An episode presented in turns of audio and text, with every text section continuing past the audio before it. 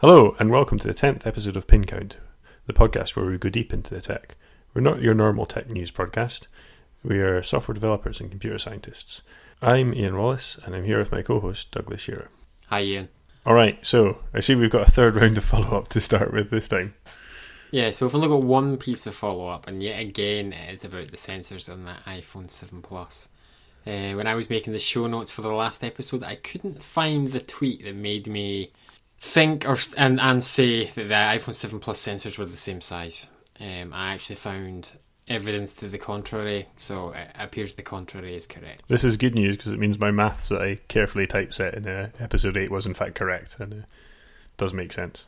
Yeah, so we'll have a well-checked, well-fact-checked source uh, in the show notes for everyone to have a look at. I'm disappointed no one told us we were wrong, so you know. Well, I actually found I was, I, I was wrong after I'd edited the episode while I was doing the show notes, and I I couldn't be bothered to go back and edit it out, so yeah. All right, it's in there. We'll fix it in the show notes. Um, so you've I've been super busy, so I've not caught up with most of this news, but you've um, dropped some stuff in here about Intel, Intel's new chip. Yeah, so there's a whole bunch of stuff about um, Intel has sort of appeared over the last week or two weeks. Um, the first thing is they've got a new chip for Internet of Things, which I guess is actually just industrial applications, but um, I O T is one of the sort of uh, choo-choo buzzwords. Um, so yeah, this is a E thirty-nine hundred family of chips. Um, what are these then? Are they, that sounds like a Xeon number, but presumably not? No, it's a um, updated Atom. Ah, okay. Uh, yeah, um, so taking their previous uh, single-core Atoms, making some of them dual core. They might even have a single core. I can't see it quickly looking at the specs. Um, but they're designed for production line use. Yeah, um, okay, so these will be um, like embedded chips and presumably high uh, temperature range. Yeah, yeah, yeah. They they they post quite a like they're saying minus forty to plus eighty five degrees Celsius on these chips. That's a pretty big range. Yeah. Do you know which core they've got? Because I've just recently picked up one of the uh, Braswell based. Um, I think it's marketed as a Celeron, but it's effectively the, the Atom core, forty nanometer. I've been very impressed with it, actually. Okay, I'm not sure what core they have in these ones. I think it's maybe the same core they put in the recently released um, tablet okay. Atoms. I'm just I'm just looking, skimming their fact sheet, and annoyingly it doesn't tell me which generation of graphics they've got.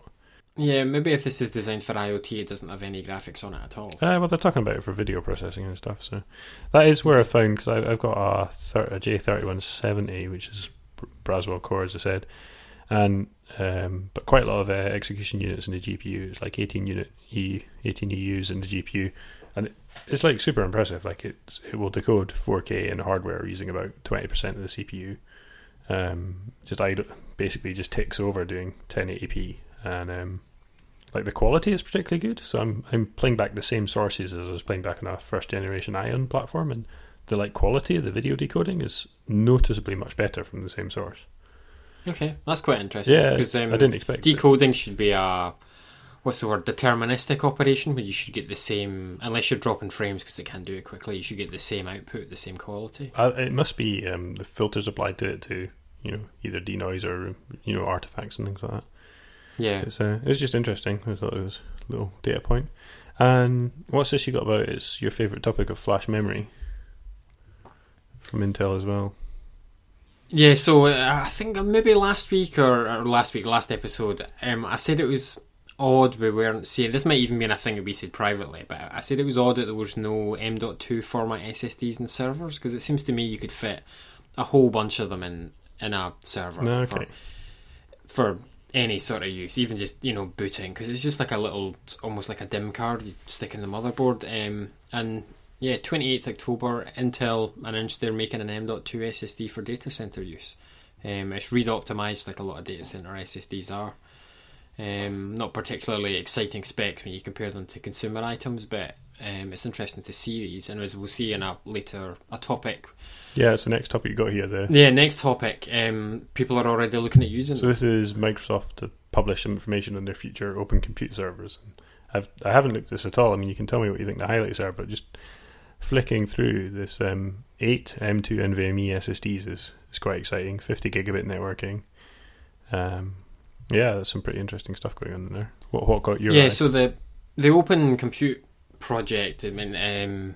Facebook and Google, Intel, I B M, Rackspace, and a whole bunch of other people are involved in it. And basically it's about taking their hardware designs and open sourcing them. Um, quite a lot of the time they use custom rack designs where they can have power, so they can centralise things like power and networking for and storage for the servers, and then have the servers be way simpler than a regular sort of uh, off-the-shelf server would be. You get rid of a lot of the things that suck power for um, that for things you don't use. Mm. Um, so a lot of the time people publish specs for servers they're already making. This is a, a case where Microsoft have actually published a spec for a future design because they want to get people's input before they go ahead and make it. And there is some interesting things in it. You see there's eight M dot two S S Ds, um, and there's four directly on the motherboard, and you can put another four in it with a daughter card. Um, there's twenty-four DIMM slots. I've just seen the really interesting thing, which is it's a dual socket board, but it's dual L G A thirty-six forty-seven. Right, which yeah, is, that was uh, one of the items. Yeah, it's the same socket as the Xeon Phi used yeah. that we had in episode six. We talked about that. Yeah. Um, absolutely giant socket. So um, either this is going to be enormous core count, or they're actually putting Xeon Phi's in it. Um. So the let me let's do some maths. Or... Ooh, or there's going to be Skylake E P parts that have got huge amounts of onboard D RAM like the Xeon Phi's. Yeah. So the The chat is that Skylake E or X is going to become and Skylake E P are going to be two completely different product lines. They're going to split them. Um, so the the larger, more server-oriented chips are going to be on a far bigger um, die. Okay. Um, just so they can fit more of them on, I guess. I guess as we get... As Intel get to the point where they can't actually make things smaller, they have to start making the dies bigger. Um to get more cores on, because they're still driving like a higher core count with each generation. They've got it out to twenty nineteen, and they, they say how many cores they're going to do, and they keep adding more and more. So yeah, bigger bigger socket for that. Um, and then yeah, Skylake E is the smaller socket L G A twenty sixty-six. Um, and there was a good uh, Anantech article on this that I'll link in the show notes. twenty sixty-six is a lot of pins. I mean, it's eleven fifty, a sort of typical i seven, so that, that implies... Um, big wide memory buses for lots of fast RAM. Yeah, this um, has quite an impressive amount of memory. Let me find it. There must be you must be able to get two terabytes into one of these just in terms of the number of sockets. You can, yeah, it's thirty-two DIMMs, and you can now get two hundred fifty-six gig modules, so you can get eight terabytes of RAM in one of these. Oh wow! Quite impressive. Uh, so I guess yeah, this is kind of future stuff that won't really directly affect anyone that's not playing in the server space. But uh, see your next item talking of um, leaks of future Intel C P Us is that some Kaby Lake desktop stuff. Yeah, so I mean, these, um, the Skylake E P, these are leaks, and my, people at Microsoft and Amazon have obviously got huge clout with Intel. They're the biggest buyer for things like the E P, Xeon E five chips. So I don't think Intel are going to be too upset that Microsoft have leaked the socket sizes for the upcoming chips. Um, people are generally more interested in the desktop chips, um, and recently there was a leak of desktop Kaby Lakes. Uh, again, Anantech covered this.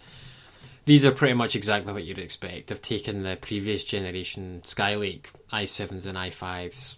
There's some interesting frequency bumps in the bass. So like the top end seventy-seven hundred K has got a bass frequency of four point two gig, which is, you know, really quite high. Oh, a dual core i three at four gigahertz. That's interesting. Yeah, so that I highlighted that one in the notes, the dual core i three. They made a previous generation that a, a core i three seventy-three hundred will be the new chip and sixty-three hundred was the old chip. The old chip was at three point eight gigahertz. I had a look into what the i threes actually are like at that range. In an i three, you get hyper-threading, but you don't get any sort of turbo on it. Whereas an i five is no hyper-threading, but you get the turbo. And an i seven, you get both. Um, oh. But these i three chips are quite interesting. I'd certainly be keen to see what they're actually like. Yeah, that's quite interesting in that it's, it's four gigahertz, and it'll presumably be able to maintain that in sixty-five watts. That's pretty... Uh... Yes, I hate it. Yeah, it should have a lot of compute power if it, you know, can actually maintain that four gigahertz all the time. There's been a little bit of chat about the yeah the base frequency rising, as you talked about, about whether these chips will be as overclockable as their predecessors. Mm. Um, I suppose we'll find out once they're released. It's how how far are Intel pushing into the power envelope just to, you know, up the figures so the new chips look better than the old chips. Yeah, I've certainly I've got like a. Um... Oh, what's my new i five I've got? It's a, uh, whatever the four series ones are called, so it's a, two generations old now. but I'm certainly running that at four gigahertz, no bother on an air cooler. Yeah, it's interesting. This is kind of like, reminds me a bit of the bad old days of Pentium four when they started really pushing the frequency because they didn't have anywhere else to go. And um, that kind of stagnated into a bit of a dead end of C P U development for a while until Sandy Bridge came along. Yeah. I mean, okay, the core design was a big improvement, but it wasn't really until Sandy Bridge that really kicked off like a sort of fifteen to twenty percent jump in one generation. Yeah, I mean, we'll get on to the, talking about the generation jumps in the, in uh, the next topic, but I saw someone's slide from a talk today, I'll find it and put it in the show notes, where uh, a Pentium four had nearly the energy de- energy density of a nuclear reactor. Oh yeah, it's, it's crazy. They, they hit the, um, the because of the die size and the amount of heat they put out, they went up to like nearly one hundred forty watts. They, it's um, a similar heat per millimeter cubed as a ceramic hob on a, on a cooker. Yeah, that's, it's it's amazing, and it always amazes me how they managed to move back move back from it by going back to an, well, what looked to be an older design, but it was actually a smarter design. Yeah, so I guess speaking of uh, new C P Us, like it's it's interesting to us, so we'll talk about it. It was the new MacBook Pros that were announced at the time of recording last week. That's right, yeah. We're recording late enough now that some interesting tech details and reviews are slipping out on the new MacBook Pros. Uh, what were you? What was your first reaction about them? Uh, my initial reaction last week was that I wasn't that interested. I use, I tend to use my notebook most of the time plugged into a big display. Um, being able to use a five K display would be super yeah. I was nice. going to say that's that's one of the best things about the new ones, as far as I can tell, is even especially in the fifteens, they're one of the few machines that you could drive a pair of five K displays off. Yeah, I mean, even the I mean the two things that would get me to upgrade my notebook would be, for the, what they actually have, with the features that they have, is um, driving a five K display, and also the storage is considerably faster than my twenty thirteen machine. But the C P Us, what was it, two generations newer, it's only like eighteen percent faster. Um, I'm not that... Yeah, so we'll get to this later, eighteen percent. But I'm, I feel that, they, yeah, they've they kind of... There's a miss and a hit here. I mean, the significant G P U improvements, apart from its A M D... Yeah, it's kind of my feeling yeah. there. Um, so yeah, this is interesting. We'll maybe get onto what I was thinking a bit later. I mean, there's been, you see a lot of chat about people moaning, oh, they're not pro machines anymore, blah, blah, blah, blah, blah. I kind of, that's a bit of a funny argument, that one, because it's, it's just, it's just a name, pro, right? Yeah. I mean, I think, I think people, well, partly people want to speak, feel special. And then the second thing, everyone is a special snowflake who wants exactly this one feature that they've cut from the new MacBook Pro. Everyone. Yeah, pro means all kinds of different things to different people. What's good for me to work on a computer professionally is not good for other people. And I mean, it's not, it's, you know, for me, for professional work, MacBooks, nothing Apple makes has been fast enough for years. So they'd, like, everyone moans about Apple being high end only, but for my purposes, they're too low end, right? I mean, it's yeah. So I think, I mean, speaking about in a more sort of positive light, they did. They, you can get the MacBook Pro with the, is it Touch Bar? It's called. Magic Touch Bar, maybe? I can't remember. Magic it's Touch probably Bar, Magic. Okay. Yeah. yeah, I can I can never remember. Um, they announced MacBook Pros with it and without it, and the machine without it is supposed to be a replacement for the MacBook Air, so it has the fifteen watt class C P Us in it. And that's the one people have had for reviews, and the reviews of it have been really positive so far. Like, it has amazing battery life if you use it like a normal person. Um, well, I'd say a normal person, that's a bit derogatory. If you if you're using it for web browsing and sort of regular day to day tasks, you get incredible battery life out of it. But as soon as you take the C P U out of its comfort zone, you're encoding video. The battery life's not that great because the the battery isn't that big. You're fifty just, watt you're hours, getting like fifty-three that, watt hours. Yeah, so you're just getting that life because the C P U doesn't use much power when it's idle, and that's a bit that would maybe be a little bit of concern for me. But that machine. It's probably actually the one I would buy. I don't think there's anything I would want in the larger machine, even with the extra ports. Pair of five K monitors. Ah, uh, one's enough, I think. Um, one's an upgrade from what I have now. I'm staring at one now, and I could definitely go two. this, this is interesting. These links you've put in the show notes here, I, I was reading them as well, actually, and then I saw you'd put them in, is yeah, what someone's describing as the nightmare that is U S B C Thunderbolt three, because there are so many different uh, specs that use the same U S B C port.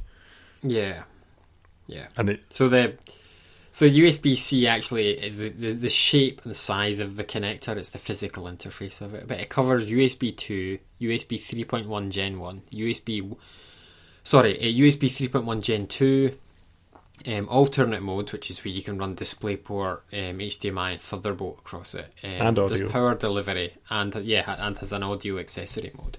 And not all the ports and all the devices support all of these things. It's worse so, than that. It's the cables, right? Identical. Yeah, so the cables, cables are physically different. Yeah. yeah.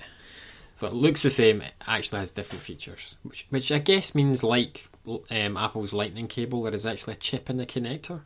I think there might also just not be as many populated wires. We need to check on that. But I kind of think this is a problem, kind of. But most people only plug a few things into their computers, and it's the same few things because it's the things they own or the things that are on their office desk or whatever. Yeah. Um, I mean, you're not likely to rock up and connect some random P C I E enclosure to your laptop. Yeah, I think if you're if you're wandering around with your laptop plugging random cables into it, you've got other security issues you need to be looking at. Yeah. Just uh, yeah, the suck it and see approach to yeah, plugging stuff in.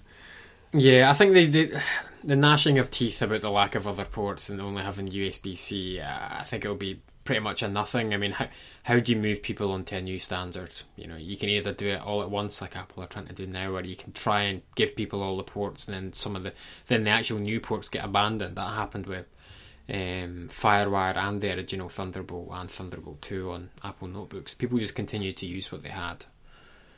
Yeah, and there's also this um, other, um, I don't know if there's a much of a brouhaha about it, it probably affects very few people, but on the thirteen-inch, the right-hand thirteen-inch touch bar, the right-hand P C I E ports have uh, less bandwidth than the left. And that, that will be purely because, compared to the fifteen, they're using one of the lower power, power band C P Us, and they just don't have as many PCIe Express lanes. I mean, this is... yeah. kind of not a surprise to anyone that understands what's going on in the C P U. And yeah, a- Apple published a support document about it, and like you say, it's not going to be an issue because there is not going to be many people plugging in four Thunderbolt three devices that are pulling the full forty gigabits per second. Yeah, which that's a PCIe three, four X lane, is that right? Yeah. yeah. yeah. And yeah, not many people are going to be doing that. In fact, I doubt anyone's doing that. So um, I guess... the Being the next thing you've put in this uh, Bison Box eGPU, they're one of the few companies, there's a few companies out there, One Stop Systems make them, that are making um, P C I E external enclosures that hook up over Thunderbolt three to give you, well, you can plug in G P Us or whatever. Yeah, I mean, the interesting thing about this box from Bison is they're actually saying specifically that it's designed for the Mac. Yeah, but I mean, I was chatting to the One Stop System guys at G T C, and they're basically saying it's when you're connecting with Thunderbolt, there's no drivers or anything that get involved. It's literally at the you know down at the hardware level. It's effectively just a direct expansion of your PCIe Express bus. The, the operating yeah. system doesn't even need to know about it. Yeah. So yeah, the interesting thing here will be driver support. And again, harking back to when we talked about how uh, Apple have been hiring NVIDIA driver talent and NVIDIA have been releasing their drivers. That's quite interesting because it gives the potential of getting um, G P Us hooked up to modern Macs. Yeah. Shame about the RAM limit. That's a... Yeah, so the RAM limit's a sort of interesting discussion on on in itself. Um, the older, the previous generation fifteen-inch MacBook Pro, you could put thirty-two gigs of RAM in it. Could you? But all the new ones are limited to sixteen. I thought the old ones were limited to sixteen. I was, I was almost certain they were. So the new machines only come with sixteen gig of RAM, and someone emailed Apple... Um, I'll see if I can find this the gentleman's name. I can't find it at the moment. Someone emailed Apple to ask if the machines, why the machines don't have sixteen gig of RAM, and if they think the new faster S S Ds would make up for it. Now, I don't think this um, gentleman thought that they would make up for it. I think he was just feeling out what Apple thought about this. Okay, just to fact check you there, I was right. It was only sixteen gig in the previous gen. Okay, I was pretty sure of that because I knew there was a good reason I wasn't using them for work. Yeah, so Apple got back. Um, oh, we can edit this so it's all in the right order. Apple got back, um, replied to the gentleman by email to say the reason for not having thirty-two gig of RAM is power.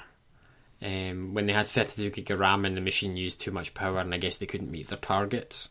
Um, now this this seems a little bit strange to me. I think it's space, not power. Yeah, I think there's a little bit of both going on. I think the the The logic board's so small now they're actually struggling to get enough chips on it. I'll tell you why it's space, because I've so they're u- they're using D D R three, and the reason they're using D D R three is specifically they're using L P D D R three, the low power D D R three spec, because yep. they're not using they're not using Kaby Lake chips, they're using Skylake chips, and Skylake doesn't support L P D D R four. So if they want yep. a low power DIMMs, they've got to be D D R three in the in these lower power parts that they're using. Um, and given that, if you've only got two memory channels, that's six. It's only six, you're limited to sixteen gig per.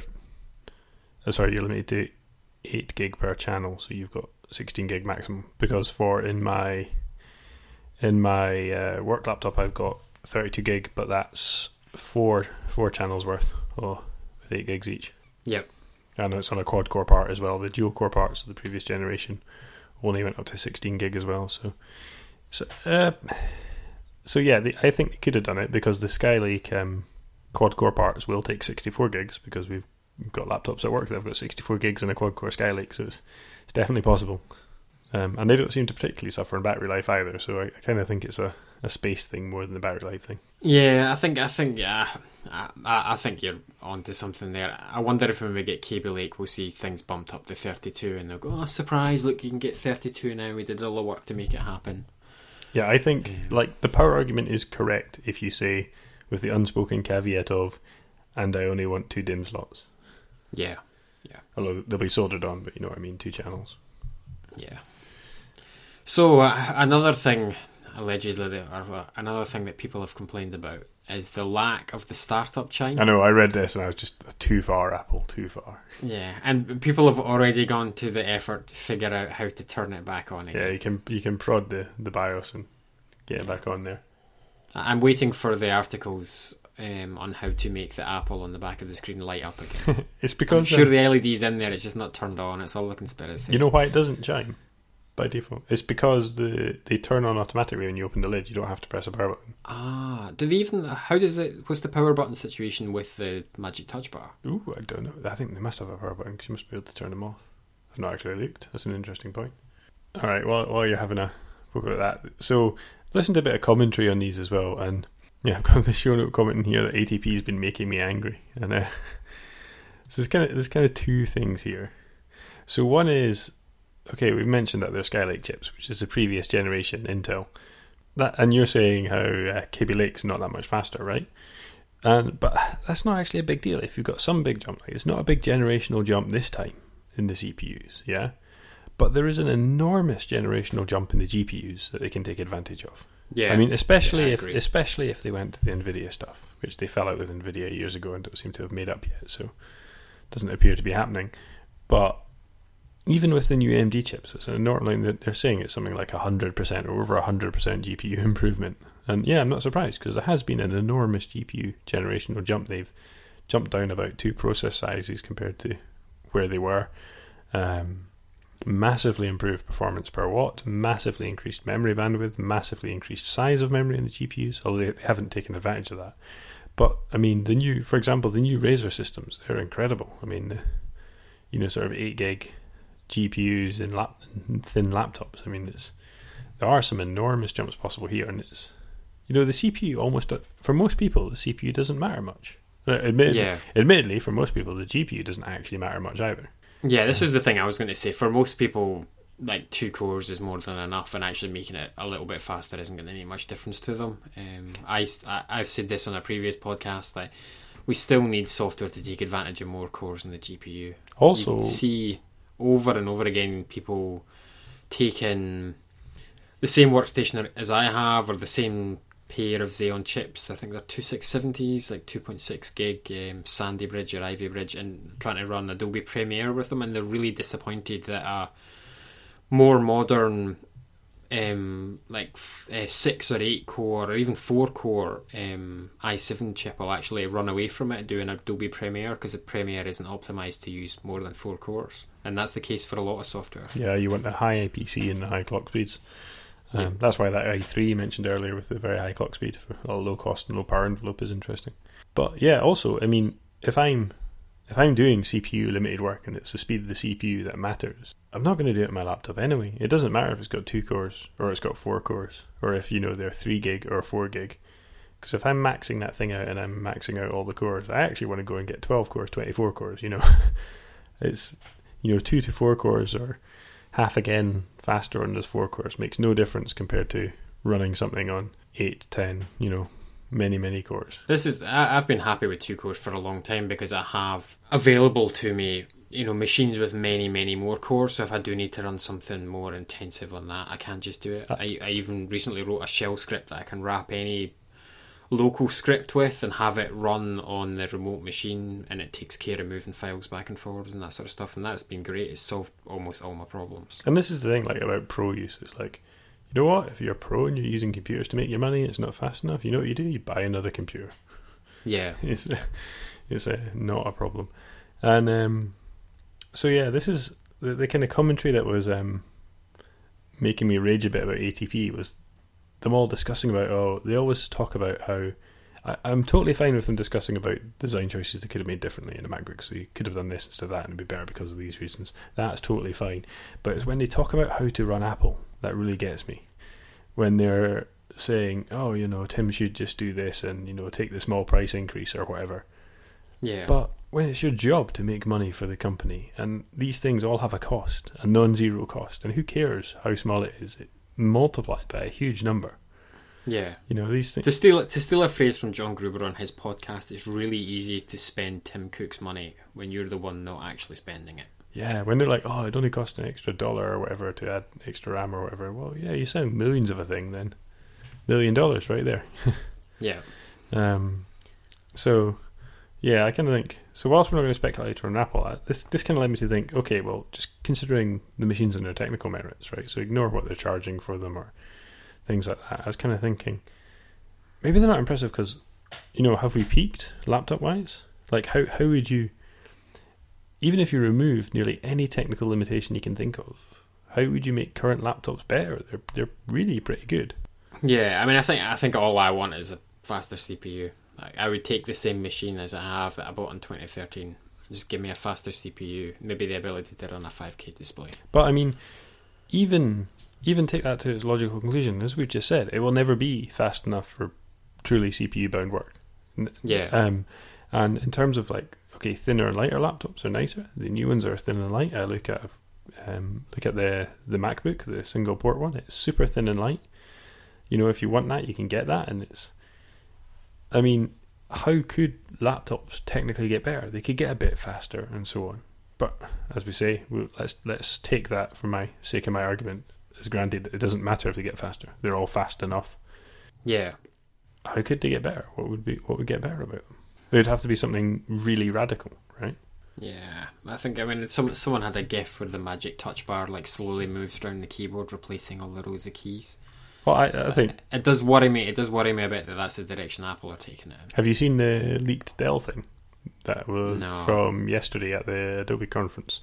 So it's like the. So this is kind of like leads back to what I was thinking of here. I was thinking, well, if you need to change the computers, then Microsoft Studio, yep. Surface Studio. I've got a, I'll put a link in the show notes. Penny Arcade did a good write up of it, um, and it's basically a big twenty-eight inch screen that you can pull down like a drawing table and, and write on it and attach a dial through. So Dell have their own thing, but it's dual monitor, so you've got a monitor up in front of you and one down at, like, where the keyboard would be, and they show in the video as a person using one, they're typing on an on-screen keyboard on it and drawing on it and so on. Hmm, that's quite interesting. So yeah, but it's removing the keyboard thing, and that's, uh, these are interesting because these are yeah I mean, the Microsoft Surface Studio is like a is a is a very interesting machine for people who do a lot of illustration. I can definitely see it being useful for all seven of them. Yeah, yeah, yeah all seven of them.